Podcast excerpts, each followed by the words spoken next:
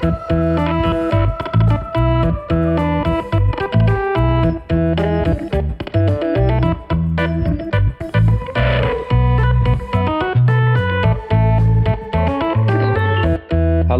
goedemorgen, goedemiddag of goede avond wanneer u dit ook luistert. En welkom bij The Brief, of eigenlijk moet ik zeggen Briefly, de allereerste thuiswerkerseditie van dit jaar. Laten we hopen dat dit er niet al te veel gaan worden.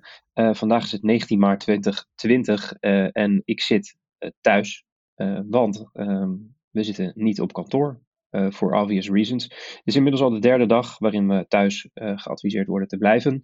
Um, dat betekent wel dat de week doormidden is. Dat is natuurlijk heel fijn. Um, normaliter zou u van ons een show krijgen waarin we een gast uh, op vakkundige wijze doorzagen over zijn kunde en kennis uh, op het gebied van media, marketing en advertising. Uh, dit keer kunnen we dat dus helaas niet doen. dus links van mij geen Matthijs Tielman, helaas. maar aan de andere kant van de lijn is hij wel. Zeker. Matthijs. Hi. Hoe is het met je vriend? Ja, goed. Ik zit wel links naast mijn bed op de grond op een stapel kussens met een paar stoelen en een microfoon voor me in een hele mooie geïmproviseerde setup. Dus. maar wel met een officiële maar wel met een officiële professionele microfoon, hè, als ik me niet vergis. Ja, zo ziet hij er wel uit. Moet nog blijken of hij ook zo klinkt natuurlijk. Nou, we gaan het, uh, gaan het meemaken. Daar kan men uiteraard meedogenloze feedback op, opleveren. Hey, hoe, um, hoe bevalt het thuiswerken tot nu toe? In general vind ik het pittig. Um, ja, het is gewoon in die zin, je mist toch je collega's wel. Je zou het niet denken, maar nee, gewoon de sfeer op de werkvloer, de structuur die dat met zich meebrengt dat, uh, ja, dat, dat mis je wel. En uh, ja, thuis is het natuurlijk ook. We hebben een, een, een zoontje, heb jij natuurlijk ook. Uh, dus wij werken gewoon in shifts. En uh, de kleine man moet gewoon de hele dag geëntertained worden. En ehm, ja, hij vindt het fantastisch. Voor ons is het iets pittiger, omdat je ondertussen ook je werk nog loopt te managen. En echt in shifts aan het werk bent. En het gevoel hebt dat je op beide fronten niet echt heel productief bent. Maar goed, uh, ja, we regelen het wel, weet je wel. En ehm, ja, het is ook wel weer heel leerzaam. Oké. Ja, ik denk dat mijn situatie een beetje vergelijkbaar, uh, vergelijkbaar is. Wat ik vooral uh, heel vervelend vind, is dat ik helemaal geen plek meer heb om slappe grappen uh, te maken. Dat, dat, is, dat is echt iets wat, wat aan me vreet, merk ja. ik. Nee, en dat is pas dag drie, hè? dus eigenlijk als je een beetje uitzoomt, denk je, heel Harry over, je hebt gewoon drie dagen dat je thuis zit. Maar de ernst van de situatie maakt dat je die drie dagen erg zwaar voelt, uh, merk ik. Ook, ook, aan, mijn, uh, ook aan mijn collega's. Ja. Hey, uh, dit is dus eh, niet de brief, maar briefly. ik heb tegen jou gezegd, bereid even wat nieuws voor en dan, en dan gaan we gewoon lekker babbelen. Dus echt een, een, een geordend format zal dit hopelijk na een paar afleveringen worden. Maar deze eerste zal uh, uh, hoofdzakelijk gewoon een beetje uitvinden uh, zijn. Ik hoop dat de luisteraar ons daarvoor voor vergeeft. Maar wel gezellig. Um, wel gezellig. En ik dacht dat het misschien wel gezond was voor ons. En geen idee of de luisteraar daar plezier gaat beleven. Maar dat we um, iedere aflevering uh, die we elke dag, want we gaan dit elke dag doen, opnemen, beginnen met een uh, kleine thuiswerkdag frustratie. Dus hetgene waar je momenteel het meest aan ergert, uh, dat jij daar heel eventjes op mag leeglopen, dat ik daar heel eventjes op mag leeglopen en dat we het daarna gewoon gaan hebben over mooiere dingen. Um, dus aan jou de vraag, wat is je thuiswerkdag frustratie du jour? Wat mij opvalt is dat je huis echt zo snel een enorme teringzooi wordt. Uh, weet je, echt de hele dag het gevoel dat je je huis moet opruimen. En daar word ik echt super onrustig van. Ik hou wel van, van enige structuur en opgeruimdheid in mijn leven. Ja, en nu is het gewoon niet bij te houden, joh. Weet je, het is overal een zootje. En uh, ja, dat. Ik weet niet of andere mensen dat ook ervaren, maar jezus, wat een, uh, wat een heftige bende is het. Ja, het, het, opent wel ineens mijn ogen dat jij dus blijkbaar degene bent die er op kantoor altijd zo'n teringzooi maakt. Maar um, uh, nee, zo herkenbaar man. Zeker met een, uh, met een peuter die je niet uh, elke vier minuten eventjes naar buiten kan schoppen om hem uit te laten. Is het totale mayhem. Ja, dus ik sluit mij graag aan bij, jou, bij jouw frustratie. Rommelige, ja. rommelige huizen. Laten we... Laten we, daar, laten we hem daarop op houden. Nou, even hardop nadenken, hoe lossen we dit op? Gewoon elke uur even vijf ja. minuten opruimen. Ben je ook gelijk achter je computer vandaan? Ja, of, en dat denk ik dat dat misschien wel een breder advies is, uh, waar, waar ik zelf momenteel heel veel aan heb, laat het gewoon lekker los. Uh, en dat geldt misschien nog wel breder dan, uh, dan dat. Ik merkte in het begin dat ik iedere vorm van mijn werk zeg maar, door, vol wilde blijven houden. Ondanks het feit dat je maar dagen draait waarop je 30% aan je werk kan zitten. Ehm, eh, waardoor je je helemaal stuk draait in je eigen werktempo en in alle klussen die er liggen en alle dingen die schijnbaar schijnen te moeten. Ehm, laat het gewoon los. Uh, heel veel dingen zijn niet zo belangrijk als het ze lijken. En ehm, eh, wij werken in ieder geval niet bij de brandweer. Nee. dus de, de soep wordt niet zo heet gegeten als dat die wordt opgediend vertelde een wijs man mij ooit op de redactie van Nieuwe Revue, waar ik destijds werkte. Lars Meijer was dat. Ehm, oké, hey, uh, we hebben altijd een vaste openingsvraag aan jou natuurlijk. Of ik heb altijd een vaste openingsvraag. Dat is, wat is de beste content die je uh, hebt gezien, geluisterd of, uh, of aangeraakt in de afgelopen periode? Ik kan me voorstellen dat je redelijk wat tijd hebt nu. Vertel. Ja, ik was eigenlijk vlak voordat dat deze hele ellende losbrak begonnen met het boek De meeste mensen deugen van Rutger Bregman. Uh, Van onze vrienden van de correspondent. En uh, ja, relevanter dan ooit, dat boek. Weet je, het is natuurlijk, als je al het nieuws volgt op de voet, heb je het idee nou ja, dat we op de rand van de apocalypse zijn. alleen dit boek bewijst, ook heel mooi onderbouwd, dat dat waarschijnlijk niet zo is. Dat, dat mensen veel vriendelijker zijn, veel socialer zijn en veel meer met elkaar bezig zijn, met het collectieve welzijn dan, uh, dan je eigenlijk zou, zou denken. En hij onderzoekt ook helemaal waar het vandaan komt dat we denken dat we altijd op de rand van de afgrond leven. Uh, ik heb het boek nog niet uit, maar ik heb de eerste, ik ben op de helft denk ik. En zeker in, in, uh, in deze situatie super relevant en fijn om te lezen om je even een beetje uit die negatieve spiraal te trekken. Dus check die zeker. Tof. Hoe heet die? de meeste mensen deugen van Rutger Bregman. Helemaal goed. Bij Van de Correspondent is die. Yes. Uh, ik had ook wel een mooie. Um, ik, ik ben een fervente uh, fan van uh, John Oliver en uh, Last Week Tonight, of eigenlijk van, ehm, van vrijwel iedere late night show. En die hebben natuurlijk nu een probleem, want die zitten zonder publiek. Die mogen niet, die mogen niet opnemen in de studio. Ik heb het gezien, ja. Arjen, ja, hetzelfde geldt eigenlijk voor, uh, voor Arjen Lubach afgelopen zondag. Maar specifiek uh, John Oliver, omdat hij uh, die is zo afhankelijk van ehm, de timing met zijn publiek. Was ik echt super benieuwd naar ehm, hoe hij dat zou, zou oplossen. Hij zat in een heel klein studiootje ehm, voor ja, een greenscreen of, een, of in ieder geval een, white, een witte backdrop. en dat was eigenlijk het enige wat hij had samen met, met zijn graphics uh, die hij uh, stevast gebruikt om zijn grappen een heel klein beetje meer kracht bij te zetten. Maar geen publiek dus. En helemaal niemand die hem zou kunnen helpen met de timing van zijn, van zijn grappen. Um, had een heel lang item over het coronavirus, vanzelfsprekend. En dat deed hij eigenlijk echt verbazingwekkend goed. Dat was echt, ik heb daar echt met, met heel veel bewondering naar zitten kijken. Het is echt ontzettend knap als je zonder publiek zo'n um, zo'n comedy timing kan vasthouden en zo'n eh, ja, je als kijker eigenlijk het gevoel eh, eh, kan geven dat er niks aan de hand is en dat je gewoon naar een reguliere uitzending zit te kijken. Dus ik vond dat echt, vond het echt heel erg goed. Heb je het gezien? Ja, ja, ik heb hem ook gecheckt. En wat mij heel erg opviel is, is inderdaad het belang van publiek bij tv. Dat heb ik me nooit echt beseft. Maar als je nu inderdaad dit soort shows kijkt, dat het, ja, het, het slaat een beetje dood. En, en uh, het is echt werken ook voor die presentatoren om er iets van te maken. En dat, dat zag je bij John Oliver inderdaad supergoed. Alleen er zaten ook wat grapjes bij dat je dacht van... Oh ja, waarschijnlijk als er publiek bij had gezeten, had ik hier harder om gelachen dan, dan uh, nu. Uh, ja. Dus ik vind dat heel opvallend. En dat zie je bij, bij De Wereld Draait Door bijvoorbeeld ook. Weet je wel? Dat, ja, het is, het, zonder publiek is het gewoon niet zoveel. En ja. Uh, ja. ja, dat is voor mij ook wel een soort learning. Dat je denkt van, uh, wauw, dat dat zo'n impact heeft. Ja, ja ik, ik zag uh, Rob de Nijs was toevallig bij, bij De Wereld Draait Door. Die man is natuurlijk, ja, die heeft Parkinson. Dus die, die is, is zichtbaar ziek.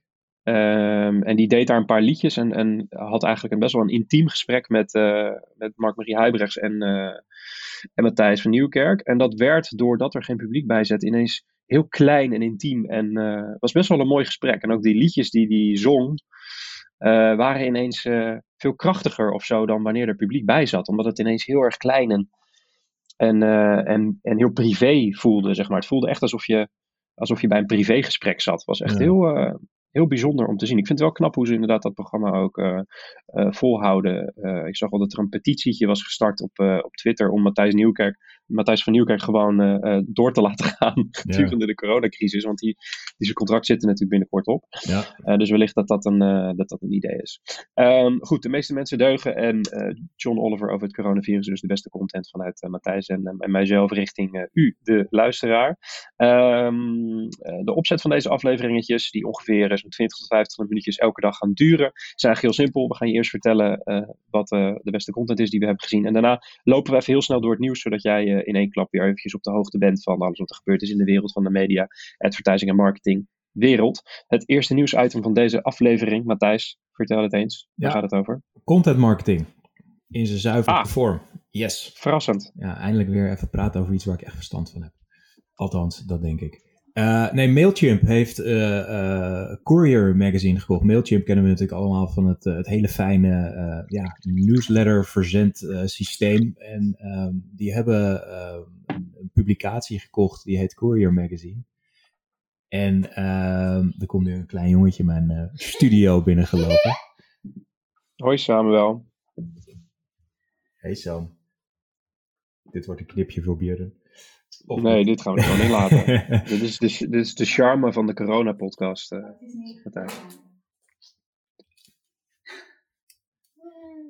ja, nu doet het wel heel erg lang. Ja, klein, heel erg geneigd om, uh, om alles uh, vol te gaan praten. Klein intermezzo. Klein um, intermezzootje. Doei Sam. Dag Samuel.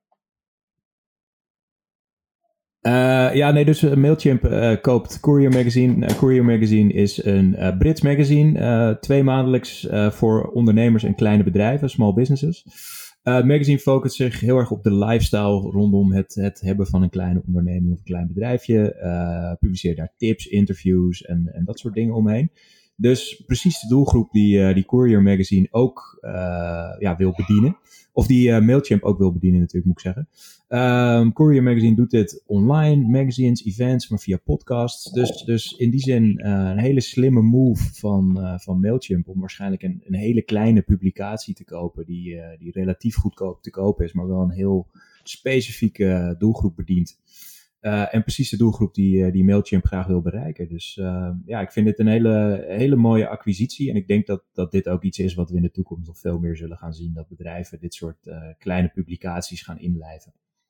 Ja, heeft, heeft Mailchimp meerdere mediamerken al overgenomen? Ik, ik, dus volgens mij de eerste die ze, die ze kopen. Ja, volgens mij is het voor Mailchimp de eerste beweging deze kant op, ja.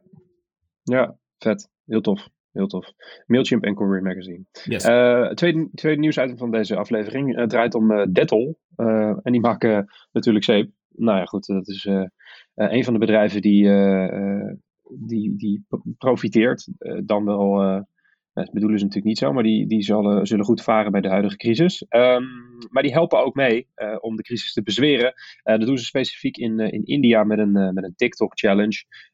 in de vorm van een, van een filter waarin mensen dus uh, uh, aangeleerd wordt om, uh, om hun handen te wassen. Het heet ook de Hand Wash Challenge, en waar je op een, een specifieke ritme bepaalde handelingen met je handen uit moet gaan voeren. En, en na het uitvoeren van die handelingen heb je je handen fatsoenlijk gewassen. Het is een soort speelse manier om mensen te leren hoe ze hun handen moeten wassen.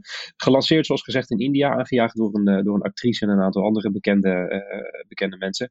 Inmiddels al, daar komt die, 9 miljard views.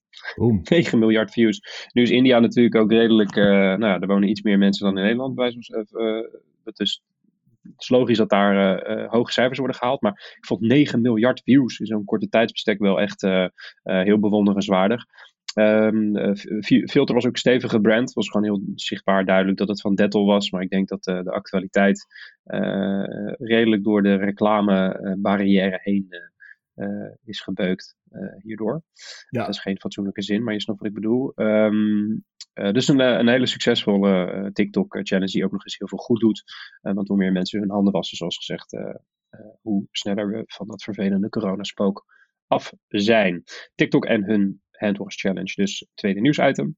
Uh, het derde nieuwsitem, Matthijs. Ja, Star Wars. Uh, nou ja, Star Wars onder andere. Uh, wat je nu ziet gebeuren is dat, dat heel veel filmstudio's ja, films veel eerder in digitale release gooien. waarvan Star Wars eigenlijk een, of, ja, de meest prominent is. Die stond gepland voor een veel latere digital release. maar vanwege deze hele crisis en, en overduidelijk ook het, het instorten van bioscoopbezoek en dus inkomsten hebben ja, in dit geval Disney besloten om Star Wars gewoon te kopen of te huur aan te bieden via, via digitale kanalen. Um, en dan gaan er nog veel meer volgen. Bijvoorbeeld de laatste um, film van Harley Quinn, Birds of Prey. Die kwam volgens mij nou, eind vorig jaar pas uit in de bios. En die komt nu deze maand al naar digital release. En, en Frozen 2, toch wel een, een paradepaardje van Disney, is meteen gereleased op Disney+. Plus. Dus die zit gewoon in de streamingpakketten. Daar, daar hoef je niet eens individueel meer voor te betalen. Um, ja, en dat zie je bij heel veel meer studio's doen. Als ze de films niet uitstellen, dan gooien ze ze gelijk richting, uh, richting digital release. En volgens mij is dit ook wel iets wat je, ja, wat een soort van een enorme versnelling van een beweging die we al zagen in de filmindustrie, uh, ja, wat je nu ziet gebeuren. Namelijk dat alleen de echt grote films nog een, een bioscoop release krijgen en dat uh, ja, al het wat kleinere werk daar uh, daarachter, of in ieder geval het wat minder grote publiekwerk, ja, direct naar digital gaat, gereleased gaat worden. Dus dit zou ja. zomaar eens het nieuwe normaal kunnen worden voor de bioscoopwereld. Ja, ik las ook dat NBC Universal, die hadden ook bekendgemaakt dat ze een, redelijke hoeveelheid films meteen richting de streaming services duwden. The Hunt en The Invisible Man onder andere. Ehm, dus ik was daar een beetje verder over aan het lezen en toen las ik dat een... Um, een analist zei, ja, dit, dit, zullen niet alle studio's gaan doen. Want als je bijvoorbeeld kijkt naar Universal bijvoorbeeld, wat ook natuurlijk een gigantische studio uh, uh, is, die heeft grotere, lentere uh, releases als, als The Fast and the Furious bijvoorbeeld al uitgesteld. Ja. Vroegen ze aan die analist, joh, hoe, hoe, kan dat dan precies? Waarom doet de ene het nou wel en de ander het nou niet? Toen zei hij, nou, dat is heel erg simpel. Het heeft gewoon met geld te maken. Want al die films die zijn begroot op een grote bioscoop re release. Dus op inkomsten vanuit bioscoopbezoek. En je kan dat gewoon niet uh, terugverdienen door het uh, op die streaming services te klappen. De inkomsten daar zijn gewoon aanzienlijk lager. Dus op het moment dat ze dat nu allemaal doen, uh, dat is gewoon verlies draaien. Ja. dus daarom kiezen waarschijnlijk de grote studio's om die echte grote klappers allemaal uit te stellen. Ja. En inderdaad, wat jij net zelf al zegt, kijk, zo'n zo'n Disney, die heeft natuurlijk gewoon een eigen streaming service. Dus dit is ja, ironisch genoeg, echt uh, volgens mij ideaal voor een, uh, een, filmproducent met een eigen streaming service. Want je hebt gewoon een, een, een, een, reden om mensen naar die streaming service te trekken. Zeker nu in deze tijd. Um, als je kijkt naar Nederland, Pathé heeft dat natuurlijk best wel slim opgelost. Want die hebben gewoon Pathé thuis. Uh, als, als streaming service uh, abonnementenmodel ding. Ja. Uh, waardoor ze mensen die nu niet naar de bioscoop kunnen, gewoon op kunnen vangen in hun eigen huisje, digitale huisje. maar goed, als je als filmproducent nu alleen maar de films maakt en ze voor, voor de rest in de bioscopen weg wil drukken, ja, dan heb je natuurlijk gewoon best wel een groot, een groot probleem. Ja, ik denk dus, dat dit ook gaat zorgen voor een uh, bepaalde mate van, van uh, ja, verdere integratie in die business. Dus uh, inderdaad, degene met een eigen streaming service, die, die hebben de toekomst. En dat degenen die het nu heel zwaar hebben, al naar gelang deze crisis lang duurt, ja, die zullen gewoon gekocht gaan worden door de Netflix, de, de Apples of de Disney's van deze wereld. En ja. mogen dan onder dat parapluutje hun content gaan maken. Ja, ja je ziet, het wordt echt, het is best wel interessant hè, hoe, hoe deze crisis eigenlijk um, heel goed blootlegt welke bedrijven hun digitale digitalisering al nou ja, op onvolwassen niveau hebben en welke bedrijven nog niet. Weet je? Als je binnen ons eigen uh, mediahuis, uh, wat ons moederbedrijf natuurlijk is, kijkt, dan zie je dat de, daar zijn de digitale abonnementen, dat is gewoon een, dat huis dat staat gewoon. dat is een, een, een, verdienmodel wat gewoon solide is en wat nu ja, gewoon helpt om het bedrijf uh, uh, stabiel te houden. Omdat mensen gewoon op een hele natuurlijke manier bij je terecht kunnen. Uh, bij een digitaal loketje in plaats van ja, de, de winkelverkoop of de papieren verkoop in die zin. Ja. Um, los daarvan las ik dat er uh, volgens mij wereldwijd 30% meer nieuws wordt geconsumeerd. Um, ik, ik, vernam dat het ook binnen ons uh, uitgeefportfolio uh, wel redelijk het geval is. Dat de, de, de, bezoekerscijfers nog nooit zo hoog zijn geweest. Um, dus dat is, ja, dat is een bijzondere, bijzondere ontwikkeling die, er, die er plaatsvindt. Ik ben ook heel erg benieuwd welke effecten dit gaat hebben op, op het landschap nadat deze crisis is, is, is verdwenen. Um, Oké. Nou, dit, uh, dit, was, uh, dit was het nieuws wat we, wat we met jullie wilden delen. We hadden beloofd dat we 20 minuutjes vol zouden praten. Volgens mij zitten we daar nu al redelijk, uh, redelijk op. Um, mocht je nou meer nieuws willen hebben op dagelijkse basis, maar geen zin hebben om elke dag naar onze verveelde stemmen te luisteren, dan, um, dan kan dat. Want namens Mediahuis is er ook een dagelijkse nieuwsbrief die er vanaf vandaag de deur uitgaat. Die heet Media Thuis. Leuk grapje. Um, die, uh, die vertelt je dagelijks uh, wat je moet weten in de wereld van de media, marketing en advertising wereld. Dus als je naar mediahuis.nl gaat slash media thuis, dus mediahuis.nl slash media thuis, dan kan je daar inschrijven. En ontvang je elke dag om half tien een heel kort, een kort mailtje met daarin het belangrijkste media, marketing en advertising nieuws. Plus nog wat kleine gebbetjes om je een beetje bij te doen lachen. Want je hebt niet meer de koffieautomaat waar je slappe grappen kan maken. Dus het moet maar even op deze manier. Um, dat was hem voor vandaag, Matthijs. Yes. Wat, uh, wat staat er bij je op het programma? Wat gaan we nu doen? Uh, ik ga nu op mijn, op mijn zoontje passen, die net al de kamer binnenstormde. En uh, vanmiddag nog even een paar uurtjes achter de computer werken. En dan, ja, dan zien we het wel weer. Top. Jij? Hou je rustig, man. Ik, uh, ik uh, ga uh, nu straks een call met een, met een klant in. Dus ik ga weer lekker vrolijk verder conference callen. en dan het standaard ritueel afwerken waarin iemand zijn microfoon heeft aanstaan, de ander de microfoon uit. De ander zit in een ander gesprek, de ander hoort de rest niet. Dus dat is altijd een, een feest. dus dat, dat gaan we doen. En vanmiddag ga ik mijn kind uitlaten. Dus dat is hartstikke gezellig. Leuk man. Um, spreek je je morgen? Zeker weten. Lijkt me helemaal goed. Veel succes vandaag. Thanks. Blijf gezond en blijf thuis. Um, dat was hem voor vandaag, de allereerste Briefly Thuiswerk editie. Mocht u nou iets gehoord hebben in deze aflevering van u denkt, hé, hey, dat is interessant. Vergeet u dan niet uh, uh, eventjes te checken in de show notes. Dat is de beschrijving van, deze, van deze aflevering. Met één druk op de knop vind je daar alle nieuwsitems waar we het vandaag over hebben gehad. abonneer je op deze podcast als je dat nog niet hebt gedaan. stuur je collega's een mailtje, een Slackje, een, een WhatsAppje. Dat, om te vertellen dat we dit dagelijks doen. Zodat ze zich ook kunnen abonneren. Um, Briefly en dus ook de brief wordt gemaakt door Wayne Park productie wordt ook op afstand gedaan door de onvolprezen Björn Zwageman. Die heeft geen microfoon en die kan dus ook helemaal niks zeggen, want hij zit niet op deze plek. Helaas, laten we hopen dat hij dat snel weer kan doen. Uh, de volgende aflevering is zoals gezegd morgen. Tot die tijd, blijf gezond, blijf binnen. Mijn naam is Mark Schoones. Veel succes vandaag jongens, werk ze.